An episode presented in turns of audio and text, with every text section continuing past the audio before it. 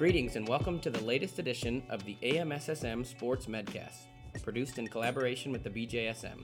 I'm your host, Dr. Jake Wessels, and I'm excited to be joined today by Dr. Margot Putukian. Dr. Putukian is a Chief Medical Officer for Major League Soccer and a past president of the American Medical Society for Sports Medicine. She's a former director of athletic medicine and head team physician for Princeton University. Thanks for being here, Dr. Putukian. Thanks for having me. My second guest is Dr. Siobhan Statuta. She's a team physician at the University of Virginia and the program director for the University of Virginia Primary Care Sports Medicine Fellowship and a team physician for U.S. Women's Soccer. Thanks for coming in today. Thanks for having me.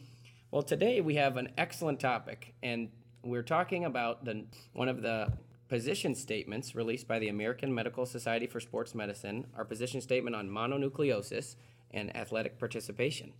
So this is a, a lot of work to put one of these together. Can you tell me more about about this position statement and how, how you got to re-up it, or how, how did they approach you about this? Yeah, so, you know, the position statement on mono was actually the first position statement that AMSSM ever ever had. And during my presidency year with AMSSM, I think we were at a point that was 2004 or five. Um, we were at a point in the in our organization where, you know, we we had been around for a little bit, and I think during my presidential address, I said, you know, we're an organization now. People know who we are, and now they need to know what we think. And so one of the things that that then we spearheaded was the position statement on mono, and we chose that because it, it's a topic that most primary care sports medicine physicians are very comfortable with, and then making the return to play decisions made them made the most sense, right? So we chose that as a topic and created that that position statement. It took a couple of years for that Yeah. to actually get get published and and and then you know the AMSSM board and the publications committee they review the uh, position statements, and so they came to me maybe ooh, two three years ago and said, you know, we want to we want to look at this again. And um, so I ended up choosing as a co-chair Chris McGrew, who was on the previous document, and then we we put out the bid to see who else would be good um, good co-authors for the systematic review. So that's kind of how it started. Yeah, that's neat. So, is that how how, how you got involved with it, Dr. It Statuta? is. It is. Somehow I made the cut. Nice. so, this was my first position statement, and it was a really wonderful experience getting to collaborate. And it was also during the time of COVID, so um, it allowed us to do Zoom calls, and so we could continue to make progress. And um, I guess not so much reliance on in-person meetings and, and whatnot. So, um, very fun and cool experience. Yeah. Yeah. So I think people know from some of the other talks they've gone to how long some of these can take. Was this uh, was this a long process to do this type of thing? Since you already had one, you know, done, you're updating it, or or was it like starting over? Uh, no, it was interesting because I think in many ways, you know, the coming up with the writing group, it really was important that we included members um, from different components of the AMSSM, uh, and then we also inclu- included an, an outside um, individual who was a, sonographer, you know, a radiologist. Oh, nice. Um, and so we were able to include um, her expertise in the paper as well, but you know, we had individuals from the um, AMSSM membership at large, and then also the diversity special interest group, Oh, nice. uh, and the women in leadership group. So that was sort of important, and we also included a, librarian. So once we incorporated that, we came up with a plan, and we came up with a, an outline in terms of, you know, when when we were going to get certain components done.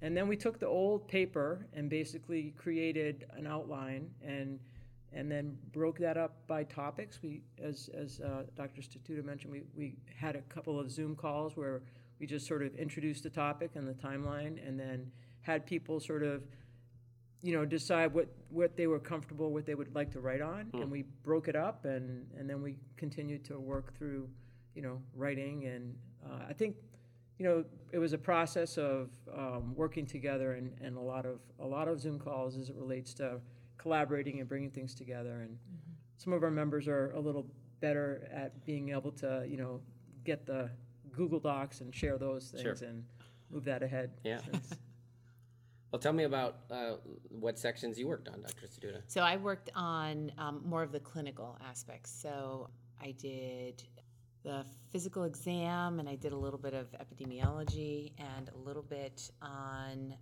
the application of treatment, what to consider clinically, and as you know, there's there's not much to do. There's not a window of time where we need to initiate this medicine immediately because we have this beautiful sweet spot that we Sure. don't want to miss. But you know, there are certain circumstances, and there have been there's been talk in the past. Is there a role for antivirals? What are we going to do about vaccines? And so I worked on that a little bit as well. Yeah. Yeah, it was fun. Was there parts of the old statement that you thought this is too vague or or this is you know maybe it's too rigid and it needs to be less was there parts that you felt that, like that was the, the the driving force for updating this that you felt Yeah, you know, I think one of the things that I've said is that the mono and the management and the presentation and the findings hasn't really changed a lot. Right. And unfortunately, there's not a lot of additional research, right, that that's look, helped us as it relates to some of the some of the questions that r- remain. But I think the biggest difference is the way that we, as team physicians, I think are approaching return to play mm-hmm. and those decisions. And you know, now we have to think about shared decision making, and it's really uncomfortable for a lot of docs, right? Because, and I, I joke that one of my one of my mentors says, you know, hi- his idea of shared decision making is walking into the room and telling the patient, "This is what we're doing." sharing sharing it, sharing sharing their decision. decision.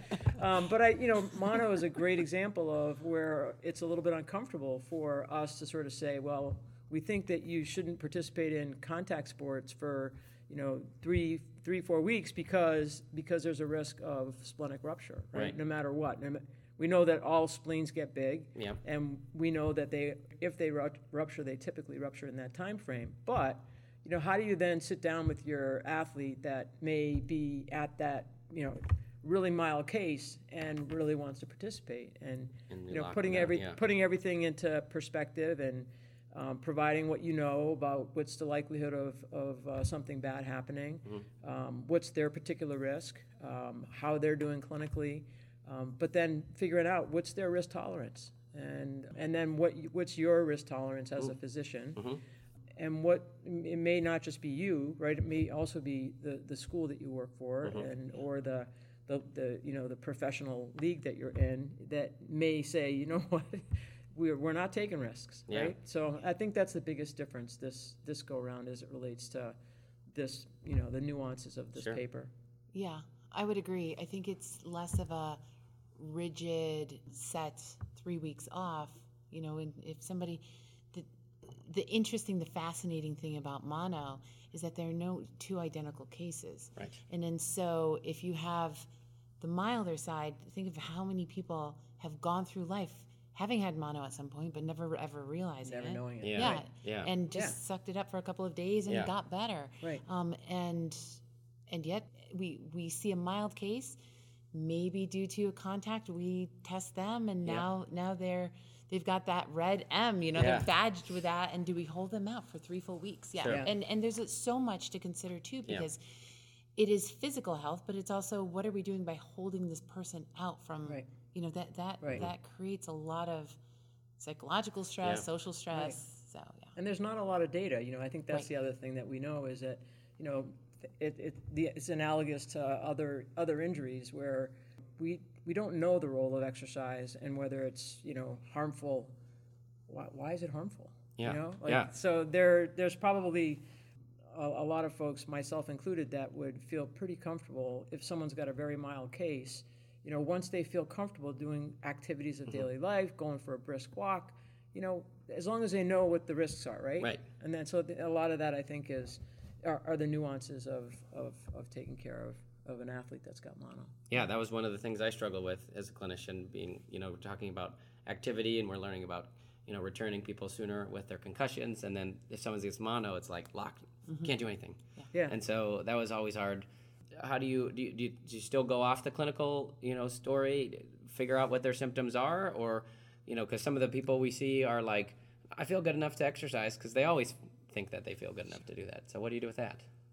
I look at the individual in front of me. Yeah. Um, I think that's one of the beautiful aspects of getting to know your athletes and understanding them, relying on your athletic trainers. Um, if you're lucky enough to have to, to work in that setting because you have eyes, ears, you have data coming in. Mm-hmm. Uh, so so no matter what they say, you can also make your own clinical judgment. So there is I do still rely. I mean I rely on the the physical exam. Sure. I rely on what do the eye what are the eyes telling me? What's the throat telling me? Sure. What's you know I'll throw in a couple of questions. Um, you know what's what's your energy level like? But Right. I think the days of pulling the cal- the paper calendar off the wall and counting 21 days that to me is over um, as a fellow i felt comfort in having an algorithm that i could Yeah. memorize i mean I i, hung my hat on that um, but as as you start seeing i just you recently had a golfer who had mono and and she was symptomatic only for a few days and and we let her go back she was playing she was working on her putts Yeah. oh, a lot of a lot of time, and we eventually built her back up to being able Yeah. to to do drives and then eventually walk the course. That was our our progression. So it was Mm-hmm. Yeah. it's it's releasing. She was great. I re- I also trusted her feedback. Right. Um, but then again, you know, sometimes I won't trust the other Yeah. individual, and I'll I'll be a little bit on the more conservative side. Yeah. Yeah. So that's the hard. That's what one of the things I wondered is, does that mean we have to see these athletes more often, or we have to just have a uh, just make sure you have a good communication structure? You know, do we do we need to get an ultrasound of the of the spleen? Is there? Uh, you know, tell me more about Yeah. how we think about those things. Well, it's interesting because I do think that um, one of the things that we said in the previous statement that we said again is that you know for, for the majority of situations you really don't need to get a ultra you know ultrasound or Okay. anything like that to sort out the size of the spleen. You know, I think we we talk a lot in, in this statement about you know if you're worried about splenic rupture. If you're worried about that complication, you're not going to get an ultrasound. You're Mm. Going to get a CAT scan, right? Okay. That's going to be the better better test for that for that reasoning. Um, and you know where we did talk about the use of ultrasound is um, we know that all spleens get big, right? We're just not able to. We're not able as clinicians sometimes to see it Or feel it? um, or feel it, but um, nonetheless, they all get big. And still, there is the recommendation that you know you want to be cautious and with the the concern of splenic rupture in that you know first three to four weeks yeah. then if you're going to use ultrasound to sort of maybe allow someone to come back in a little bit earlier, maybe that's where it's u- u- useful because hmm. you could you can you can ob- obtain it and then you can you can do a serial you know, ultrasound. You can follow it. follow Okay. it. So that, that that's kind of the role I think of, of imaging as as we talked about it. Mm-hmm. Makes sense. Because you know if you if you can document that the spleen's getting smaller, right, and you know as along with the rest of their mm-hmm. clinical picture, it gives you a little more comfort, you know, probably as a as a clinician to sort of say, yeah, I think it's reasonable. You know, your spleen size is coming down, and there's still risk, you know. And I think it's just being honest with, you know, as as uh, Siobhan said, just being honest with your patient and what the risks are, Yeah. and you know that helps you make a good decision. And I think too, it's um, it's one of the important updates is to understand that a lot of the data that was collected as to what a normal spleen size was was based on Caucasians, mm. and now we're we we can't apply that to mm. all individuals. Sure. And so, you know, just taking a single measurement and looking up a chart, you can't do that. Yeah. so. That makes a lot of sense. The serial, the serial ultrasounds Yeah. would be where it would Okay. The other thing I read in here, which was kind of interesting, I thought was we kind we talked about the role of exercise a little bit, but it almost suggested like exercise as a as maybe a benefit for people as they're healing. You know, depending on when they started. Tell me more about that. Well, there's not a lot of data, so Okay. I mean, I think that's the issue, right? Okay. So, and you know, we always think that oh, you have to really, uh, you know, you, you can't exercise, don't do anything, Yeah. and and that's dogma, you know. Yeah. I think unfortunately, so I think we're learning. uh, You know, you you mentioned concussion. That look how much we've learned there. You know, it's flipped, right? Now now we're even going to be saying in the up, upcoming statements, you know, early. It's maybe within. Tw- the, the first day, Yeah. you know, if Right. someone's feeling good, depending on their Yeah, what their story you know, was, the, right? what their story is. We know exercise is good, right? right? So I think we may see that here, but you know, it depends on the patient, right? Sure. A lot of folks with mono are really sick. Yeah, yeah. They're really sick. They don't feel good. No. They don't want to do anything, Yeah. right? So in those situations, you're not going to say, "Hey, Yeah. it's really We- important that you exercise," Yeah. right? Yeah. So you know, I think a lot of it is just being responsive to clinically what they what they present with, just as Yeah. uh, Siobhan mentioned. If they're really fatigued, you know, it could it could extend uh, push Yes. out their right, recovery. Right. So we don't, yeah, and we don't really know the role of exercise or how it affects mono per se. Um, so I think that it's always safe, and, and not just mono, but most things in medicine, um, is to really individualize the care. And also be very clear with how you phrase it to Yes, the athlete, yes. right? You say, yes, you can exercise, and then follow that up with Yeah. limitations. This, This is, is- very light Yeah, exercise. yes. Yeah. Let's be clear. It's not a situation of, so you're saying there's a chance. Yeah, Yeah, yeah, no, yeah. no, no, no, no. Like, let's get the body moving. Let's let's let the Yeah. body do what it naturally wants to do. Right. But no, don't go run 10 Yes. miles. Yeah. Yeah, Yeah, and no. be in a, in a safe environment. You know, Yes. it's, and, and again, it's just a matter of explaining what the risks are. Yeah. And so, you know, if they're going to do something, it's like, yeah, that's probably good, but you want to make sure that you're not, you know, going out on, on a on a path Right. where there's nobody around or you don't have cell service. Right. Right. Totally. Right. Makes a lot of sense. Sure. And once it's released, we'll attach it at the bottom of this podcast. So if you're listening later, it'll be in the show notes. Excellent. Any last thoughts or, you know, tidbits of wisdom about writing a position statement or No, it's fantastic. I mean, it was a it's a great process. I I always I really enjoy um, writing, and so this is a great example of being really careful with with words and and how things are phrased and. Uh, so it was a pleasure to sort of have this working group. Everyone really um, participated. We didn't have any slackers. Yeah. Uh, so that part was extremely beneficial. If you're part of a writing group, it's it's really important that you pull your weight, right? And so uh, I think this one, everybody really participated. Uh, we had really good calls, and we were able, you know, we we went over, we went a little late a couple times, but um, for the most part, it actually was a. From my standpoint, it was a smooth process. I don't know what uh, Siobhan would This was my would first, say. so yeah, it was perfect. It was as good as I've good ever you've done. Yeah, I know. it's perfect. It's the best one ever. it was right? the gold standard. That's great. I think that if our listening audience can get involved in something like this, it is a it's a wonderful opportunity. N- not only um, learning the material and reading, reading, of course, that that was fun and educational. Um, no matter how many times you read something, you always pick something else up. But I think what I enjoyed most was getting to know members that I see at the annual conference just once a year Yeah. or the me- the meeting and but actually being able to work work one on one with them and develop relationships it's I mean our our membership is full of fantastic people and it's just another way that we can reach out link up and and it's cool. It's That's it's a great just point because you know we did we did pair I did purposefully sort of paired people Mm-hmm. and said you know you two are going to have this topic you two are going to have this topic and and then they kind of went off on their own and, and created the, the the language and the and the words and you know we use the old uh, statement but I think a lot of the a lot of new words Yeah. there's a, a, a lot of a lot of new information that we were able to we incorporate. kept we kept a couple a ands or thes and Changed the rest. Changed moved the- around a lot of other stuff Yeah, exactly. yeah, so the only person that really was uh, on her own was um, our the radiologist. Sure.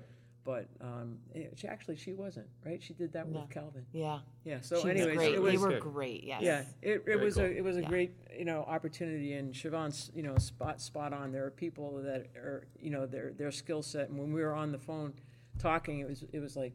Oh, I saw this patient, or I saw this patient, or you know, Yep. some of the folks on on the writing group had a lot of experience with you know doing looking at lab abnormalities and you know Jillian had just published um, you know one of the one of the great review articles that we looked at was a study that she had done Nice. you know so it was it was super to be able to lean on the, the authors and get to know them a little bit. Yeah, that's cool. yeah Well, thanks so much for coming in uh, and talking to us today.